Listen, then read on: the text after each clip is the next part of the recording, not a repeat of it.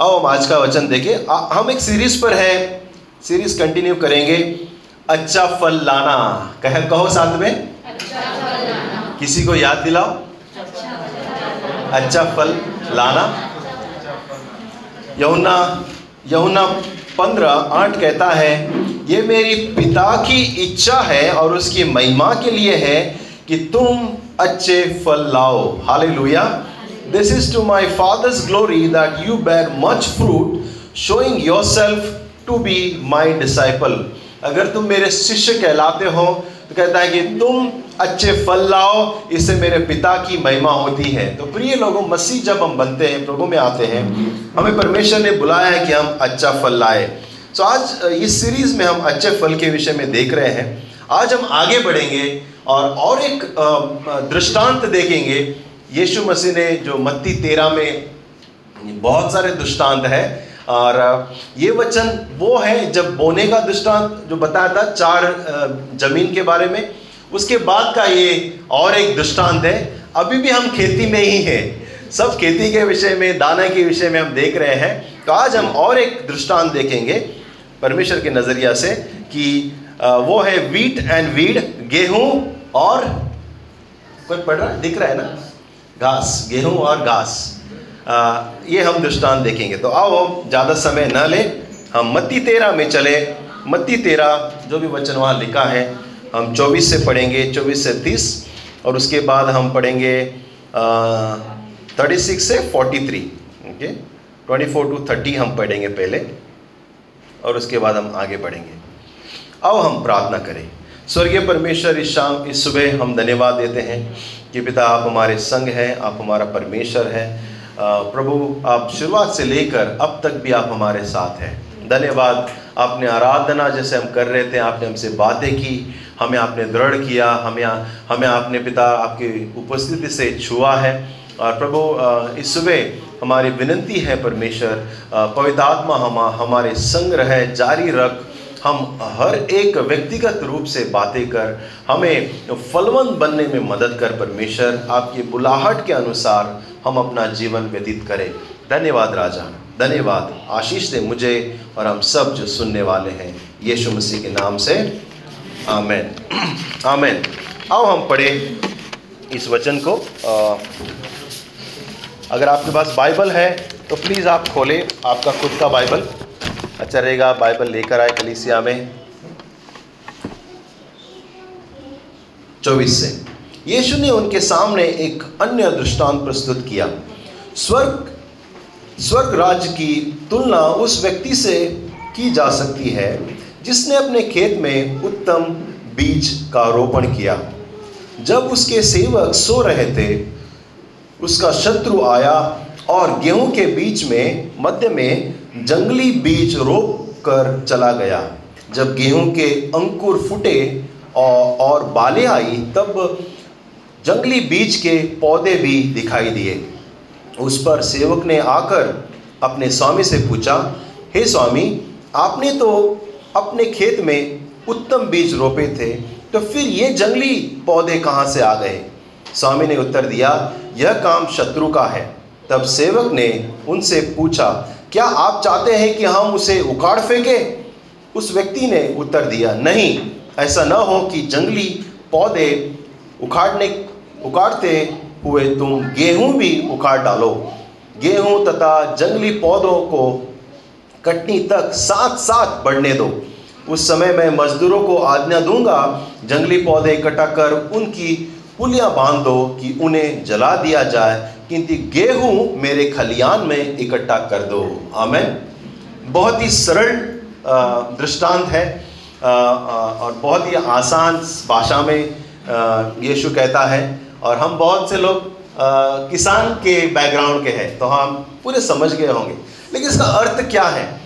यीशु मसीह जो है दृष्टांतों में बात कर रहा है। हर बार दृष्टांत दृष्टांत बात करता है। और फिर चेलो चेले जो है उनको भी समझ में नहीं आ रहा है। तो फिर वे आते हैं घर और जैसे घर में आते हैं कहते हैं प्रभु वो दृष्टांत का थोड़ा मतलब समझाओ ना।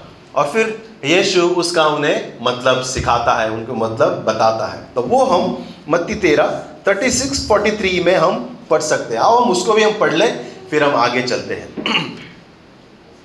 सो so, थोड़ा आगे 36 से 43 तक पढ़ेंगे हम। जब यीशु भीड़ को छोड़कर घर में भीतर चले गए, उनके शिष्य ने उनके पास आकर उनसे विनती की, गुरु, हमें खेत की जंगली बीज का दृष्टांत समझा दे। यीशु ने दृष्टांत की व्याख्या इस प्रकार की, अच्छे बीज बोने वाला मनुष्य का पुत्र है। खेत, यह संसार। अच्छा बीज, राज्य की संतान तथा जंगली बीज, शैतान की। शत्रु जिसने उनको बोया है शैतान है। कटनी इस युग का अंत तथा काटने के लिए निर्धारित मजदूर स्वर्गदूत है। इसलिए ठीक जिस प्रकार जंगली पौधे कटने के बाद आग में भस्म किए गए जाते हैं, युग के अंत में ऐसा ही होगा। मनुष्य का पुत्र अपने स्वर्गदूतों को भेजेगा और वे उनके राज्य के, पतन के सभी कारणों तथा कुकर्मियों को इकट्ठा करके करेंगे और उन्हें आग में, आग के कुंड में झोंक देंगे, जहाँ लगातार रोना, दांत पीसना होता रहेगा।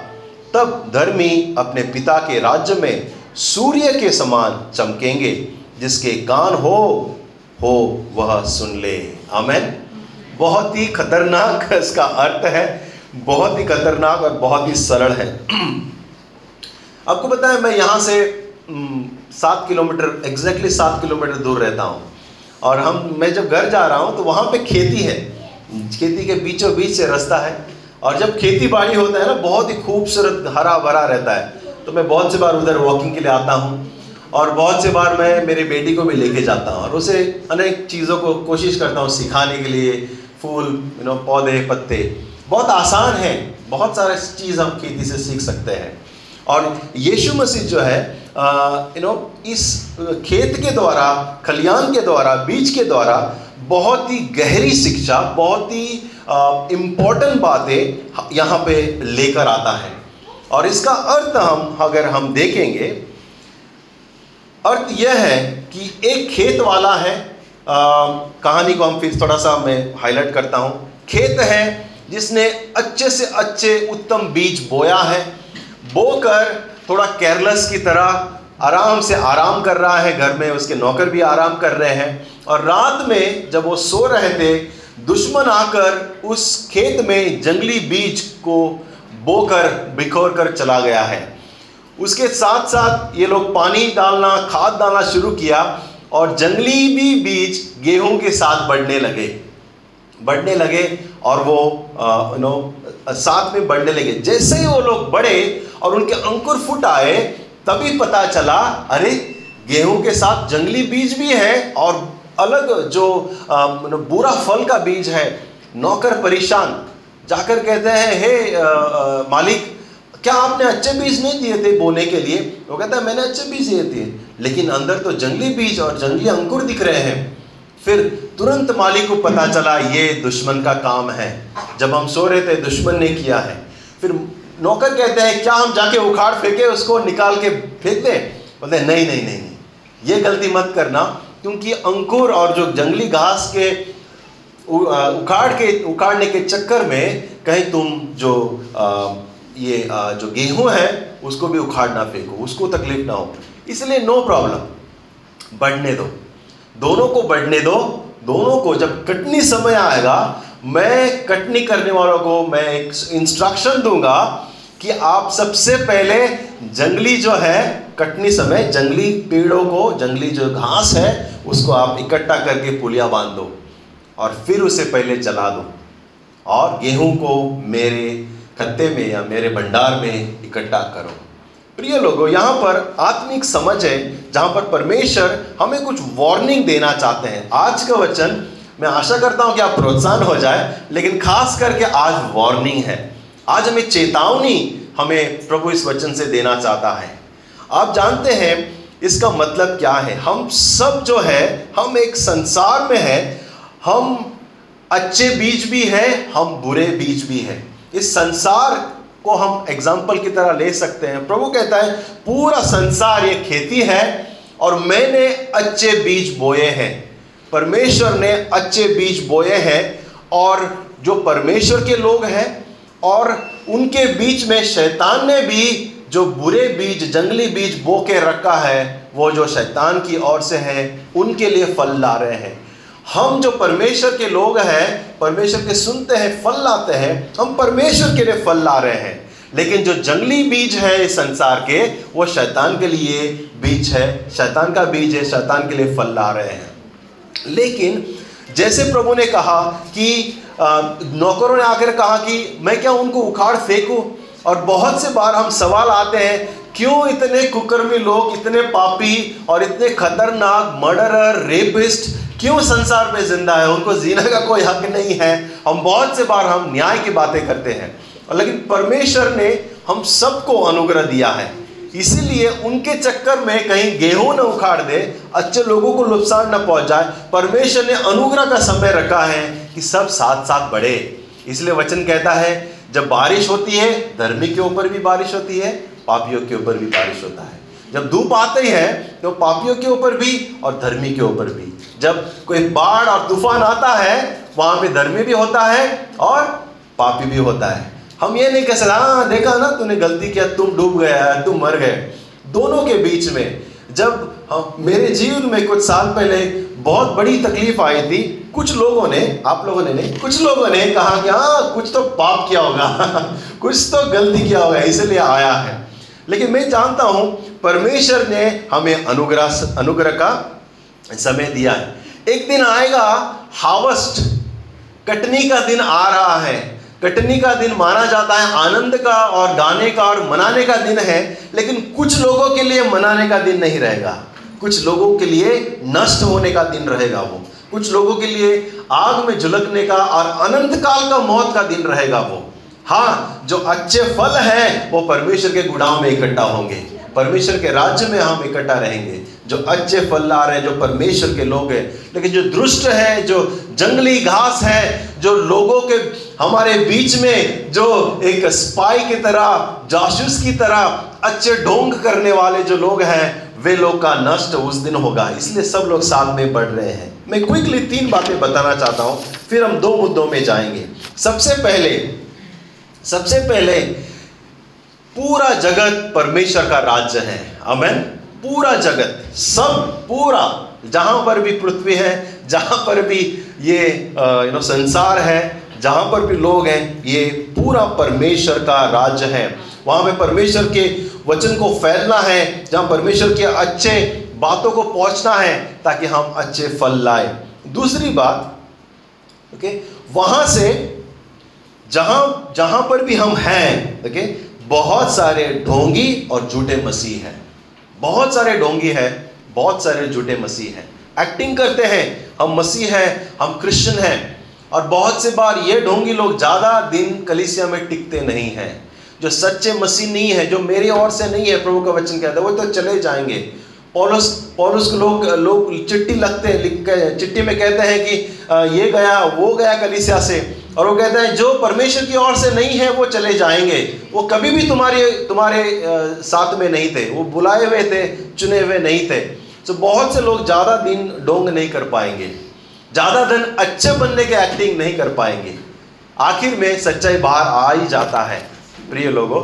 इसलिए बहुत सारे लोग जो हैं, वो पाप भरा जीवन जीते हैं और ऊपर से एक्टिंग करते हैं। All praise the lord okay और बहुत अलग अलग अच्छी अच्छी बातें जो सुनने को अच्छी लगती है, लेकिन जीवन उनका घास की तरह बुरा फल लाने वाला होता है। तो बहुत सारे ढोंगी भी लोग रहेंगे, बहुत सारे झूठे मसीह भी रहेंगे, जो सिर्फ़ चमत्कार के पीछे दौड़ते हैं। बहुत से बार हम देखते हैं, यीशु मसीह स्वयं कहता है, तुम इस पीढ़ी के लोग बिना चमत्कार के सच्चाई को ग्रहण ही नहीं कर सकते, क्या? सिर्फ़ चमत्कार चाहिए तुम्हें, सिर्फ़ चिन्ह चाहिए तुम्हें। हमेशा चमत्कार और चिन्ह के पीछे और बहुत से लोग जो है चिन्ह और चमत्कार के पीछे दौड़ते हैं। मैं आपको सबसे बड़ा चमत्कार बताना चाहता हूँ, जो आपके जीवन में हुआ है। पता है कौन? कौन सा? आप स्वयं सच्चे परमेश्वर को जानते हैं। वो सबसे बड़ा चमत्कार है। इस पीढ़ी के लोग, हम लोगों ने सच्चे परमेश्वर को पहचान लिया है। ये सबसे बड़ा चमत्कार है। मैं जब प्रार्थना कर रहा था, प्रभु मेरे हृदय में एक चीज़ लाया। मेरे पिताजी, मेरे दादाजी, मेरे बहुत सारे पीढ़ी, में तो आप लोग की बात ही नहीं कर रहा हूँ। मैं मेरी पीढ़ी की बात कर रहा हूँ। कहीं लोग सैकड़ों पीढ़ी नर्क में चले गए। क्या ज़रूरत थी इस पीढ़ी में परमेश्वर ने मुझे चुना कि मैं उसकी अच्छाई को देख पाऊँ? क्या आपने अच्छाई, प्रभु की अच्छाई को कभी महसूस किया? क्या ऐसा होता कि आप पीढ़ी गुजरने के बाद में आपके आपके फैमिली प्रभु में आते, आप कहा होते?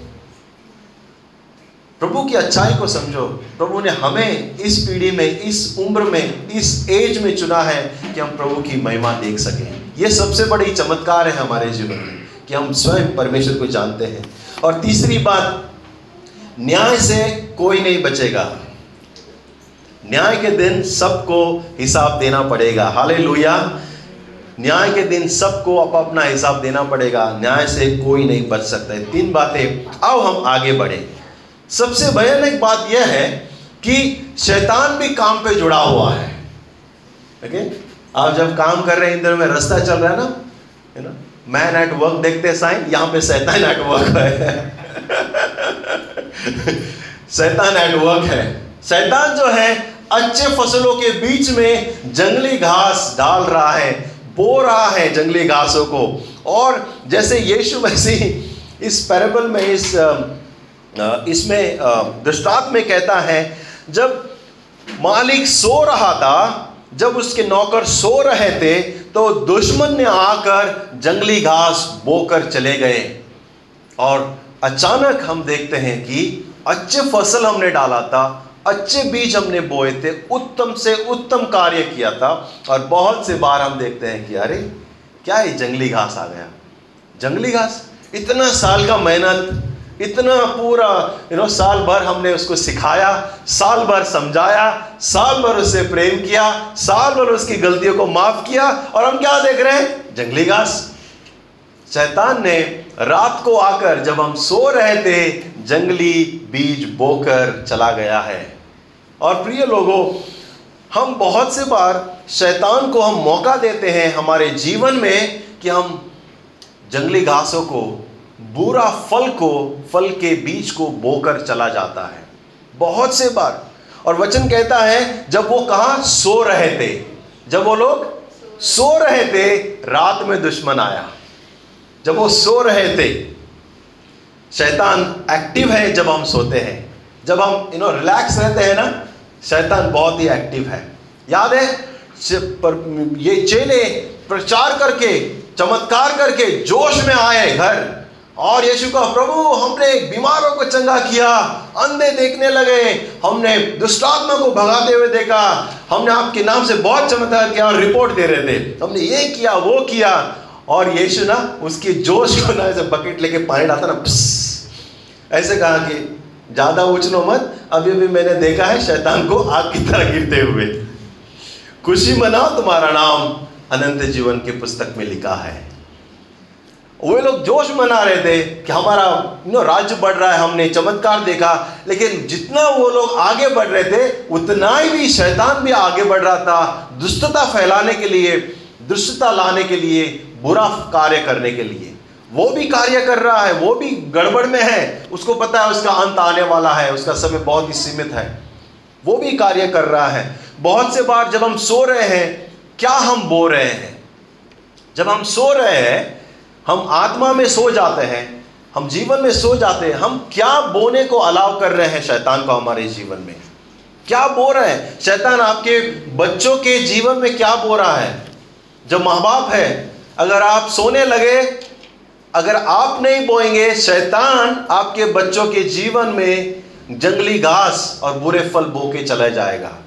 अगर आप जो युद्ध हैं, अगर आप जागते नहीं रहेंगे, शैतान जो है आपके जीवन में भी बुरे फल बोकर चला जाएगा और आज नहीं दिखेगा, वो बाद में दिखेगा। जब आप शादी होंगे, जब आप जीवन स्टैब्लिश करेंगे, अपना फैमिली स्टैब्लिश करेंगे, तब वो बीज बाहर निकल कर आए। अभी कुछ नहीं दिखेगा, क्योंकि अभी सब एक ही दिख रहा है, जंगली और यू नो अभी कुछ नहीं। जब फल निकलेगा ना, जो, जब उसके पोले फुटेंगे, तभी पता चलेगा असल में फल क्या है।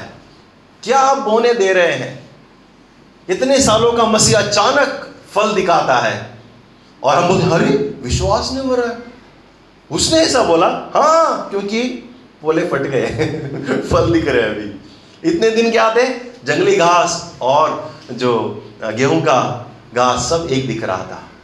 क्या हम बोने दे रहे हैं? आपके यूथ एज में, आपके परिवारों में, आपके बच्चों में, आपके कलिसियाओं में, आपके सभाओं में, आपके जीवनों में क्या आप बो रहे हैं? क्या आप बोने को अनुमति दे रहे हैं शैतान को?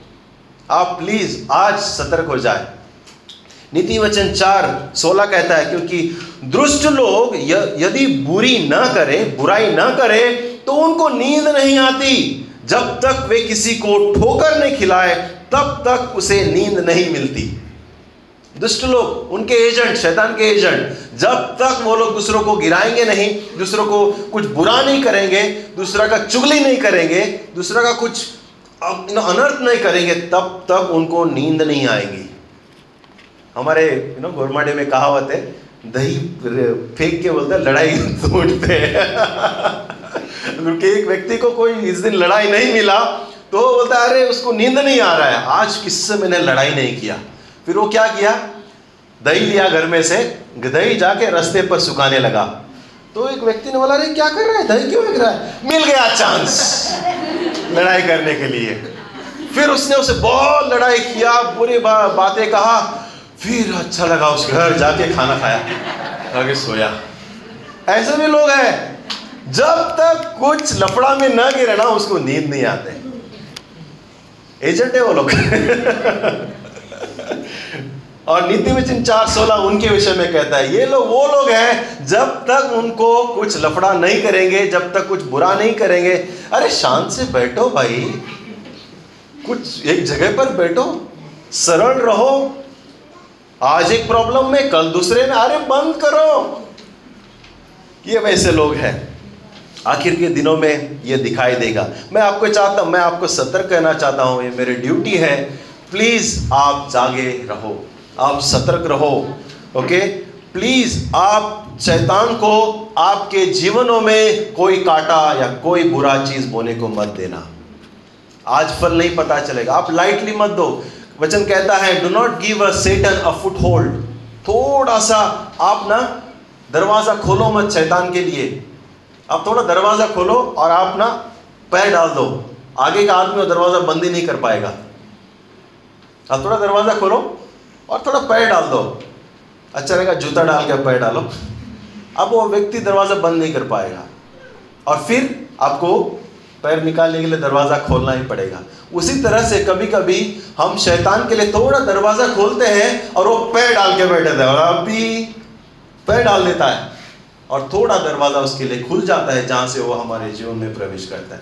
वो हर परिस्थिति, हर एक सिचुएशन यू नो यीशु के नाम से कट कर दो, वहाँ से दौड़ो।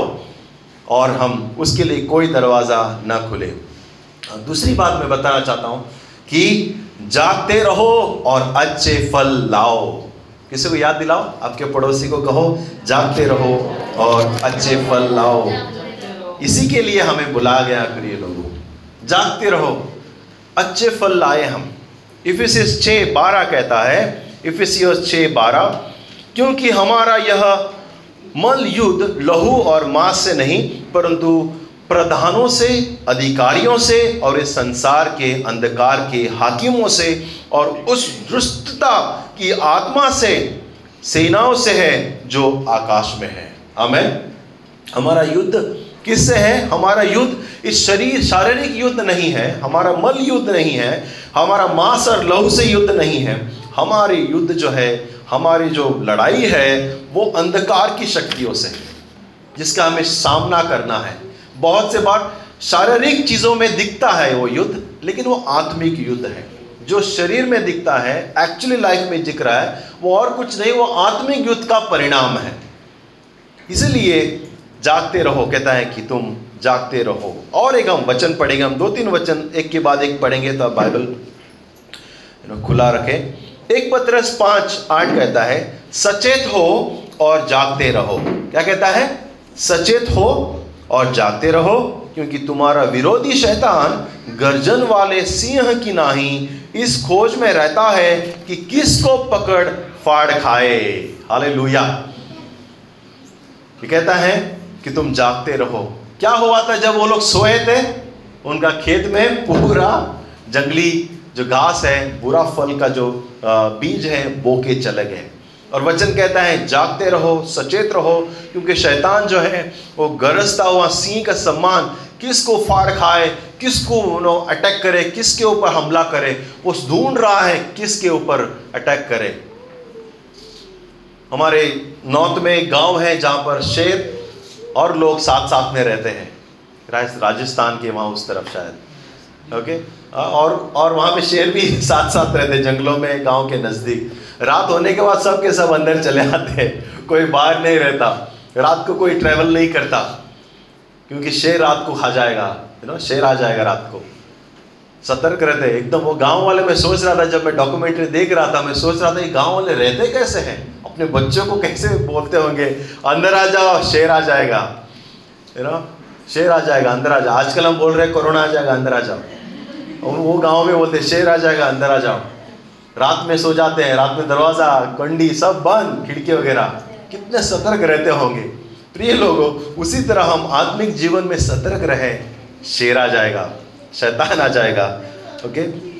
और उसकी रक्षा भी हम करें। हमारा जो फल है, हमारा जो खलियान है, हमारा जीवन का जो फल है, उसकी भी हम यू नो रक्षा करें। एक तसलियों की अध्याय पाँच, छः और आठ हम पढ़ेंगे। और हम थोड़ी देर में हम प्रभु बोझ लेंगे तो अब तैयारी करें आप अपने हृदय की। एक तसलियों के अध्याय पाँच छः आठ, इसलिए हम औरों के समान सोते न रहे। पहले वार्निंग है ना? कहते हैं, इसलिए हम औरों के समान सोते न रहे, पर जागते और सावधान रहे, क्योंकि जो सोते हैं, वे रात ही को सोते हैं, और जो मतवाले होते हैं, वे रात ही को मतवाले होते हैं। पर हम जो दिन के हैं, विश्वास और प्रेम की जिलम पहनकर और उद्धार की आशा का टोप पहनकर सावधान रहे। यहाँ पर हमें वार्निंग है, चेतावनी है, कहते हम हम औरों की तरह हम रिलैक्स ना रहें। और अब हम कभी कभी अब बच्चों को कहते हुए सुनते हैं, डैडी, वो भी गया ना वहाँ पे? उसने भी ऐसा किया ना? हम भी करेंगे। और वचन कहता है, हम औरों के समान सोते ना रहे, हम औरों के समान हम भी वह कार्य ना करें, लेकिन हम सावधान रहें, क्योंकि जो भी होता है, सोने के बाद होता है। बहुत सारा पाप, बहुत सारी बुराई कब होता है? जब अंधकार, रात को चोर, डाकू, डुडेरे रात को आते हैं तो कहता है कि तुम सतर्क रहो। हम विश्वास के और प्रेम का जन्म पहन कर रहे। हम दृढ़ रहे परमेश्वर मरकुस तेरह और थर्टी फाइव हम देखें, मरकुस तेरह थर्टी फाइव पैंतीस। इसलिए जागते रहो, क्योंकि तुम नहीं जानते कि घर का स्वामी कब आएगा। साँझ को या आधी रात को या मुर्गे के बाँस देने के समय या बोर को जागते रहो। कहो, जागते रहो। जागते रहो। प्रभु कभी आएगा? पता नहीं। लेकिन आएगा ज़रूर। मैं आपको बताना चाहता हूँ, परमेश्वर ने जब सृष्टि बनाई, हमें बनाया, हमें उसने फलवंद होने के लिए बनाया है, हमें आशीष किया है। शुरुआत में उसने आशीष के द्वारा ही भेजा है हमें। उसने कहा कि फूलो, फलो और पूरे पृथ्वी में फैल जाओ। ये आशीष है। जब जब एक जोड़ा, एक लड़का, लड़की शादी करते हैं तो हम उसे आशीर्वाद देते हैं। फूलो, फलो, अपने संसार बनाओ, बच्चे बने, तुम्हारे यू नो गाड़ी हो, घर हो, बच्चे फूले, फले, हम आशीर्वाद देते हैं। उसी तरह जब परमेश्वर ने पहली शादी की, उस आदम आदम और हवा की, जब उस गार्डन में, उसने भी यही आशीष दी, फूलो, फलो। हम आशीषित किए हुए लोग हैं, प्रिय लोगों। हम फलने के लिए बुलाए गए हैं। हम इब्राहिम के आशीष में प्रवेश किए हैं विश्वास के द्वारा। हम विश्वास के द्वारा हम फलवंत होने के लिए बुलाए गए हैं। इसलिए जब हम फलवंत की बात करते हैं, बहुत से बार लोग गाड़ी, धन, दौलत की बात सोचते हैं। हाँ हर एक चीज़ प्रभु देगा और दे सकता है, लेकिन वही फलवंत नहीं है। फल वह है जो परमेश्वर को महिमा लाता है। प्रेम, धीरज, शांति, अनुग्रह, दया, कृपा, ये सब फल है जो परमेश्वर चाहता है कि हम आत्मिक जीवन में देखें। और आपको बताऊँ मैं यीशु ने इस खलियान के लिए इस खलियान के लिए हमारे जीवनों के लिए बहुत मेहनत किया है। उसने बहुत मेहनत किया है। हम गीत गा रहे थे मेरे पापों के कारण खुद को झुका दिया तू पवित्र है, है? तूने? मेरे पापों को मिटा दिया। राइट यीशु ने हम इस खेत को साफ़ करने के लिए, अच्छे बीज बोने के लिए, अच्छे फल के लिए यीशु ने बहुत मेहनत किया इस खेती के ऊपर। हमें अच्छे फल के लिए बुलाया गया प्रिय लोगों। अच्छा फल, यानी कि सिर्फ़ प्रॉपर्टी नहीं, या धन नहीं यू नो गाड़ी, बंगला नहीं अच्छा फल, यानी कि हम परमेश्वर को हम महिमा लाए अपने जीवन से। जब लोग हमें देखे, कहें कि आ ये मसीह लोग हैं अच्छा व्यक्ति है। अरे वो क्रिश्चन है, चर्च जाता है अच्छा व्यक्ति है। लेकिन बहुत ही दुखी होता है जब ये सुनने को मिलता है, अरे, तू यीशु को मानकर भी ऐसा कर रहा है? तू तो जीसस को मानता है ना तो ऐसे कैसे कर सकता है? लोगों को पता है हमें कैसे रहना है, लेकिन हम स्वयं फेल हो जाते हैं बहुत से बार, कैसे यीशु में रहना। हमें अच्छे हम फल लाए। यमुना के पंद्रह अध्याय में प्रभु यीशु कहता है, मैं दाखलता हूँ तुम डालियाँ हो, तुम मुझमें बने रहो तो तुम अच्छे फल लाओगे। मुझसे बिछड़ कर तुम कुछ नहीं कर सकते। मुझमें ही अच्छे फल लाओगे। अमेन अमेन वचन कहता है, प्रिय लोगों, कि पेड़ उसके फल के द्वारा ही पहचाना जाता है। आम का पेड़ चिल्लाकर अगर ये बोले, मैं कोकोनट का पेड़ हूँ तो क्या मानेगा कोई? आम का पेड़ उसके फल से पहचानेगा। या आम का पेड़, या या कोकोनट हमारे जो नारियल का पेड़ है, बोलेगा, मैं आम का पेड़ हूँ, मैं आम का पेड़ हूँ। क्या वो आम का पेड़ बन जाएगा? कहता है कि पेड़ जो है अपने फल के द्वारा ही पहचाना जाता है। आप और हम हमारे फल के द्वारा पहचाने जाते हैं। हमें अब अपने हृदय के हम तैयार करें। जैसे प्रभु भोज में जाएँगे, मैं कुछ बातें आपको याद दिलाऊं, और हो सके उस बातों को आप अपनी प्रार्थना बनाओ। जैसे आज हम प्रभु बोझ लेंगे, आप कहना कि प्रभु, मुझे मदद कर, अनुग्रह दे कि मैं अच्छे फल उत्पन्न करूँ। जैसे आप प्रार्थना करेंगे, आप ये भी प्रार्थना करना, प्रभु, अच्छे फल को मैं सुरक्षित रखूँ, जागता रहूँ, ताकि मैं आपके नाम को महिमा लाऊं। तीसरी बात, अगर आपके खेत में, आपके जीवन में, अगर शैतान ने कोई बुरा पेड़ लगाया है, बुरा बीजों को बोया है, उकाड़ फेंको उसे। उसे निकाल दो। शैतान को जगह मत दो, उसे निकाल फेंको अपने खेत से और कहो, प्रभु, मैं मेरी खेती को साफ़ करता हूँ। और चौथी बात, आप जागृत होकर आत्मिक जीवन जीने का परमेश्वर के साथ वादा करो। आइए हम खड़े हो जाए। वो टीम कैन हेल्प अस